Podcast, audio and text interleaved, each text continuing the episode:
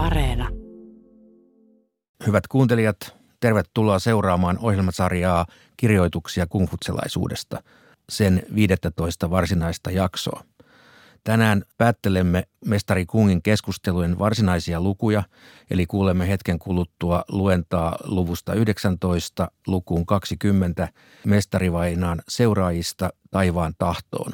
Ja sen jälkeen lyhyen keskustelun jälkeen siirrymme niin sanottuihin interpolaatioihin, joista aikanaan arvoisat asiantuntijat kertovat mitä nämä interpolaatiot ovat. Paikallahan ovat siis teitä ja minua avustamassa rakkaat asiantuntijamme Riikaleena Juntunen, Eero Suoranta ja Jyrki Kallio. Tervetuloa. Kiitos. Kiitos. Kiitos. Niin, päättelemme näitä varsinaisia lukuja Mestari Kungin keskusteluista. Mitä sieltä nyt pitäisi nostaa esiin kuuntelua varten? No tässä luvussa 19 jatkamme siis näiden Mestari Kungin opetuslasten keskuudessa. Näyttää siltä, että tässä mainitut opetuslapset olivat niitä, jotka toimivat sitten koulukunnan johdossa mestarinsa kuoleman jälkeen. Ja tässä luvussa 19 alkaa mestari Kungin apoteoosi, jos käytetään tällaista sivistyssanaa, jolla tarkoitetaan hänen muuttumistaan ikään kuin pyhimyksen kaltaiseksi. Eli selkeästi hänen kuolemastaan on jo kulunut jonkun verran aikaa. Sitten luku 20 on lyhyt, vähän outokin luku, joka todennäköisesti kertoo siitä, että – keskustelu oikeasta vallanperimysjärjestyksestä oli hyvin tärkeä keskustelut teoksen kokoajille jossain vaiheessa ja sen takia se on liitetty tähän teokseen mukaan. Tässä tosiaan näkyy se sellainen ajallinen kerroksellisuus ja myös tulee semmoinen uusi vastuunkannon ajatus, joka liittyy nimenomaan hallitsijoihin. Tai en, en voi sanoa, että ei siihen olisi aikaisemminkin viitattu, mutta että enemmän tuntuu, että nämä vinkit tällaiseen valtion toimintaan – siirtyi vähän niin kuin astetta ylöspäin. Ja siitä tuli mieleen, että niin kuin todella oli alun perin tällaiselle pienelle miesporukalle tai pienen miesporukan eh, keskuudessa virkamiesuran tavoitteluun niin kuin liittyviä ajatuksia hirveän pitkälle. Mutta Eero, mitä sinä haluaisit nostaa tästä esiin, tästä kohta kuultavasta jaksosta? Kun näitä myöhempiä lukuja vertaa sitten niihin kaikkiin vanhempiin, niin kyllä se kontrasti sellaisen vanhojen lukujen niin kuin käytännönläheisyyden ja mestarikungin arkistenkin asioiden käsittelyn ja sitten näiden myöhempien lukujen tällaisen jo uskonnollisen sävytteisen ainakin niin kuin, sisällön välillä on aika suuri. Että tässä kun siirrytään mestarikungista itsestään ensin hänen opetuslapsiinsa ja sitten tässä viimeisessä lyhyessä luussa näihin muinaisaikojen taruhallitsijoihin ja heidän tekoihinsa, niin siinä aletaan olla jo aika lailla eri tasolla kuin sitten ihan pelkästään niin kuin hyvän hallinnon ja herrasmiehen käytöksen pohtimisessa. Kiinnostavaa.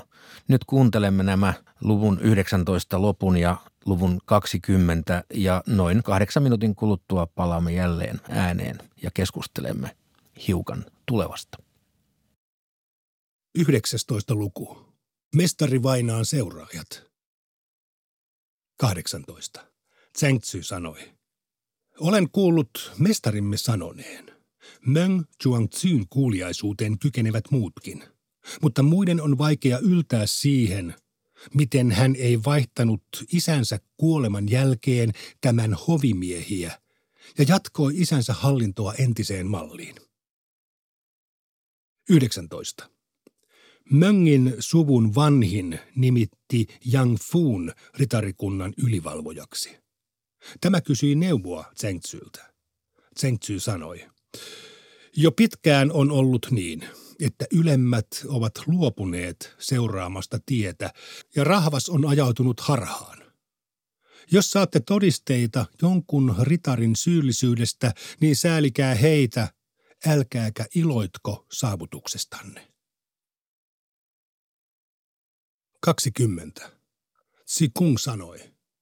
Hirmuhallitsija Joan kelvottomuus ei ollut niin yletöntä kuin yleensä sanotaan. Siksi herrasmies inhoaa asumista alajuoksulla, jonne kaikki taivaan piirin inhottavuus kerääntyy. 21. Tsikung sanoi. Herrasmiehen virheet ovat kuin auringon tai kuun pimennys – Virheiden sattumisen näkevät kaikki, ja kun hän korjaa virheensä, kaikki katsovat häneen ihaillen. 22. Weiläinen Kung Sun Chao kysyi Kungilta, mistä Chung niin oppi on peräisin? Kung sanoi, kuningas Wenin ja kuningas Buun tie ei ole hävinnyt maan päältä, vaan se elää yhä ihmisissä. Jalot miehet ottavat vaarin siitä, mikä siinä on suurta. Halvat miehet siitä, mikä siinä on vähäpätöistä. Ei ole ketään, jossa Wenin ja Buun tie ei eläisi. Mistä mestarini siis ei olisi saanut oppiaan? Ja miksi hänellä olisi pitänyt olla joku varsinainen opettaja? 23. Shusun Bushu puhui toisille neuvosmiehille hovissa sanoen, Kung on jalompi kuin edesmennyt Chungni. Fu Qingpuo kertoi tämän Kungille. Kung sanoi, otetaan esimerkiksi palatsien muurit. Minun syyn muuri kohoaa vain hartian korkeudelle ja sen yli kurkistamalla näkyvät kotini ja taloni kaikessa komeudessaan. Mestarini muuri on monen sylen korkuinen, ja menemättä portista sisään ei voi nähdä hänen esi-isiensä temppelin uljautta eikä hänen satojen rakennustensa ylenpalttisuutta. Mutta vain harvoilla on ollut pääsy hänen palatsinsa portille. Eikö herrasi puhunutkin juuri niin kuin saattoi odottaa? 24. Shusun Bushu herjasi Chungniitä. Se kung sanoi, turhaa. Chungnia ei ole mahdollista herjata. Muiden miesten jalous on kuin kukkula, jonka huipulle pääsee muutamalla harppauksella. Chungni on kuin aurinko tai kuu. Hänen tasolleen on turha yrittää harpata. Jos joku haluaisi pitää itsensä erossa auringosta ja kuusta, mitä vahinkoa sellaisesta olisi niille? Sellainen vain osoittaisi, että tuo joku ei ymmärrä omaa vajavaisuuttaan. 25. Chen Tzu Chin sanoi Chikungille, te olette arvovaltainen henkilö. Miten sun niin muka olisi ollut teitä jalompi? Chikung sanoi, Herrasmiehen tietäväisyyden ja tietämättömyyden kuulee yhdestäkin lauseesta. Siksi herrasmies ei saa olla puheessaan harkitsematon. Mestarini tasolle ei ole mahdollista päästä, niin kuin ei ole mahdollista kiivetä taivaan korkeudelle. Jos mestarilleni olisi suotu valtakuntien ja hallitsija sukujen herruus, hän olisi ollut kuin muinaisaikojen esikuvallinen ylivaltias. Hän asetti kuninkaat valtaistuimelle ja he istuivat vallassa. Hän opasti heitä ja he toimivat hänen opetustensa mukaisesti. Hän rauhoitti rajamaiden hallitsijat ja he tulivat hänen tykönsä. Hän pani rahvaan töihin ja se uurasti sopusoinnussa. Hänen syntymäänsä ylistettiin ja hänen kuolemaansa surtiin miten hänen tasolleen olisikaan mahdollista päästä. 20. luku. Taivaan tahto. 1a. Jao sanoi, kuule sun, taivaallinen vallanperimys tulee sinun osaksesi. Ota se vastaan ja varjele sen ydintä. Jos neljän meren piiriä kohtaa perikato – taivaan suoma oikeutus valtaan lakkaa ikuisiksi ajoiksi. Shun antoi vuorostaan saman käskyn Jylle. 1b. Tang sanoi. Minä pahainen poika Lyy, rohkenen vannoa sinulle, korkeista korkeimmalle Herralle ja Jumalalle, tämän mustan härän kautta, jonka rohkenen tarjota uhriksi. En saata jättää rikollisia rankaisematta, mutta sinun palvelijoitasi en tuomitse, vaan heidän tekonsa sinä tutkit sydämessäsi. Jos me, majesteetti, syyllistymme rikokseen, älköön syytettäkö kymmenen tuhannen kolkan asujaimistoa, mutta jos kymmenen tuhannen kolkan asujaimisto syyllistyy rikokseen, syytettäköön meitä. Yksi C. Joan hallitsija antoi runsaat palkkiot hänen valtaan nousuaan auttaneille ja näin mallikkaat miehet rikastuivat. 1D. Kuningas Wu sanoi, vaikka minulla on ympärilläni sukulaisia, he eivät ole kunniallisten miesten veroisia. Jos sata sukua hairahtuvat rikkomuksiin, syy on yksin minun. 1E. Kuningas Wu katsasti punnukset ja mitat, tarkasti lait ja säännökset sekä perusti uudelleen unohduksiin jääneet virat.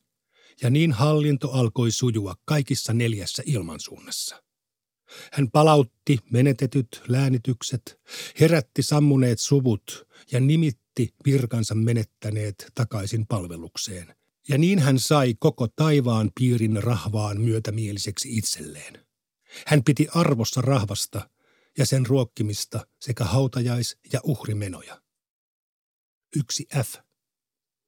Ken on jalomielinen, saa kansanjoukot puolelleen.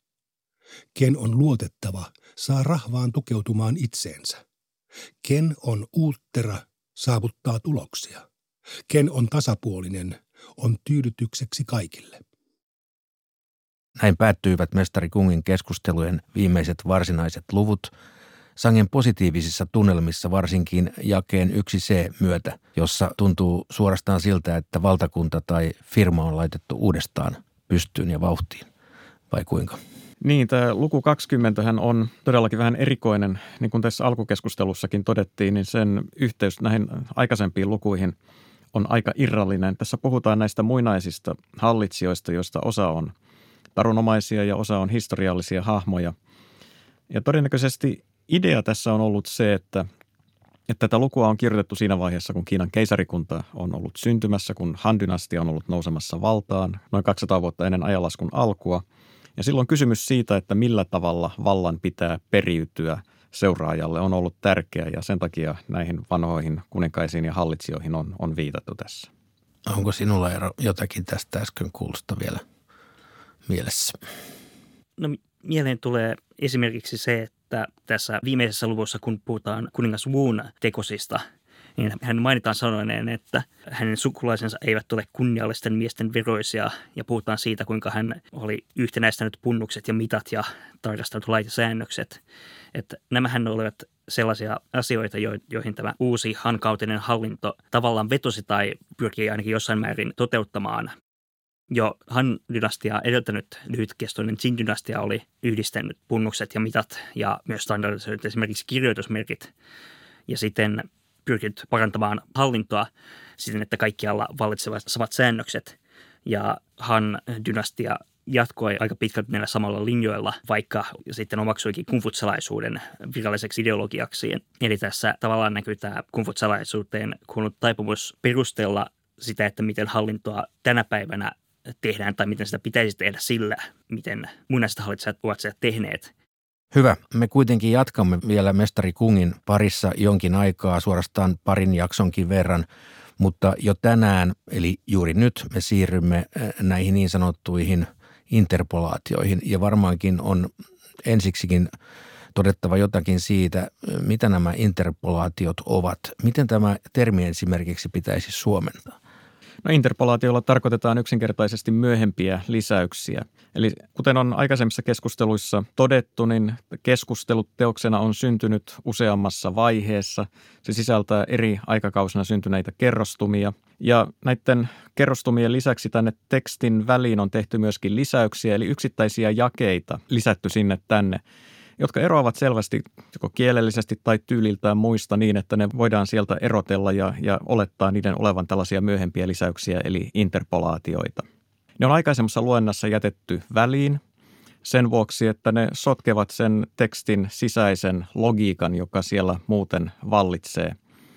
Mutta nyt ne luetaan sitten yhtenä kokonaisuutena tässä tämän jakson lopussa ja seuraavissa kahdessa jaksossa – koska niitä ei tietenkään voi jättää tästä luennasta pois. Ne on toki myöhempiä lisäyksiä, mutta ne edustavat silti yli 2000 vuotta vanhaa perimätietoa siitä, mitä varhaisessa kummutsalaisuudessa on katsottu tärkeäksi. Hyvä. Tänään siis kuulemme aivan kohta jo ensimmäisen annoksen näitä interpolaatioita, mutta Mihin niissä nyt pitäisi kiinnittää huomiota? Mä voisin ehkä mainita vain sellaisen lyhyesti. Täällä muuallakin on niin kuin tullut ilmi termi kunnianimi.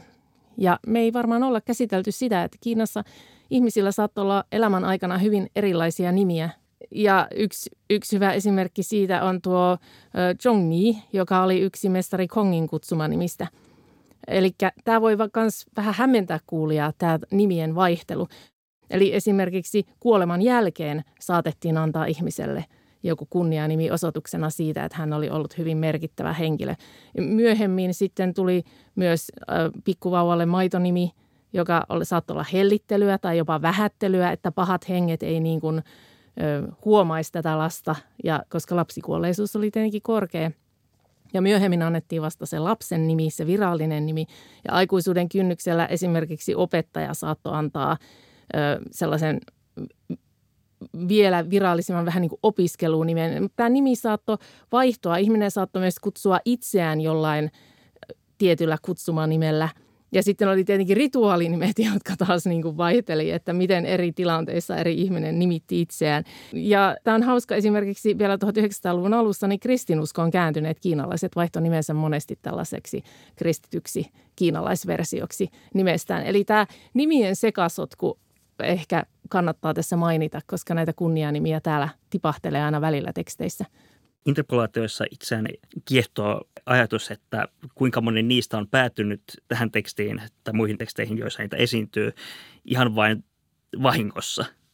Että siellä on joku kirjuri kopioinut tekstejä ja sitten ovat menneet liuskat sekaisin ja jokin kohta on päätynyt jostain muualta jonnekin muualle – tai sitten näitä on kirjoitettu suullisen tiedon tai oman muistin varassa ja sitten on vaan muistettu väärin, että eihän mestari Kung tätä sanonut, vaan sen sanoi Zhengzhu tai Zhuangzhu tai kuka nyt olikaan. Että tämä on taas näitä vaihtoehtohistoriallisia kysymyksiä, että jos joku olisikin jossain vaiheessa muistanut toisen, niin miltä esimerkiksi keskustelut nykypäivänä näyttäisi. Me suhtaudumme hyvin suurella myötätunnolla näihin kirjureiden vahinkoihin ja liuskojen vaihtumiseen ja syöksymme nyt kuuntelemaan ensimmäisiä interpolaatioita, jotka ovat peräisin mestari Kungin keskustelujen luvuista 4, 5 ja 6. Neljäs luku. Kunniallisuus ja kuuliaisuus. 13. Mestari sanoi – jos valtakunnan asiat hoituvat antamalla perinnäistapojen tehdä tehtävänsä, niin miksipä ei? Jos valtakunnan asiat eivät hoidu antamalla perinnäistapojen tehdä tehtävänsä, niin mitä virkaa perinnäistavoilla silloin on? 15. Mestari sanoi, Shen, minun tieni läpi kulkee yksi ohjenuora. Zheng Tzu sanoi, niin. Mestarin lähdettyä opetuslapset kysyivät Zheng Zyltä, mitä hän tarkoitti. Zheng Zy sanoi, meidän mestarimme tie tarkoittaa uskollisuutta ylempiä kohtaan ja huomaavaisuutta vertaisten välillä. 26. Tzy Jou sanoi, jos ruhtinaan palveluksessa on liiaksi väkeä, se johtaa turmelukseen. Jos kumppaneita ja tovereita on liiaksi, se johtaa vieraantumiseen. Viides luku. Opetuslapsia ja merkkihenkilöitä.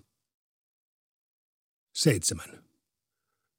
Mestari sanoi, jos lähtisin lautalla merille sen vuoksi, että tietä ei seurata, niin kukapa seuraisi mukanani, jollei jou.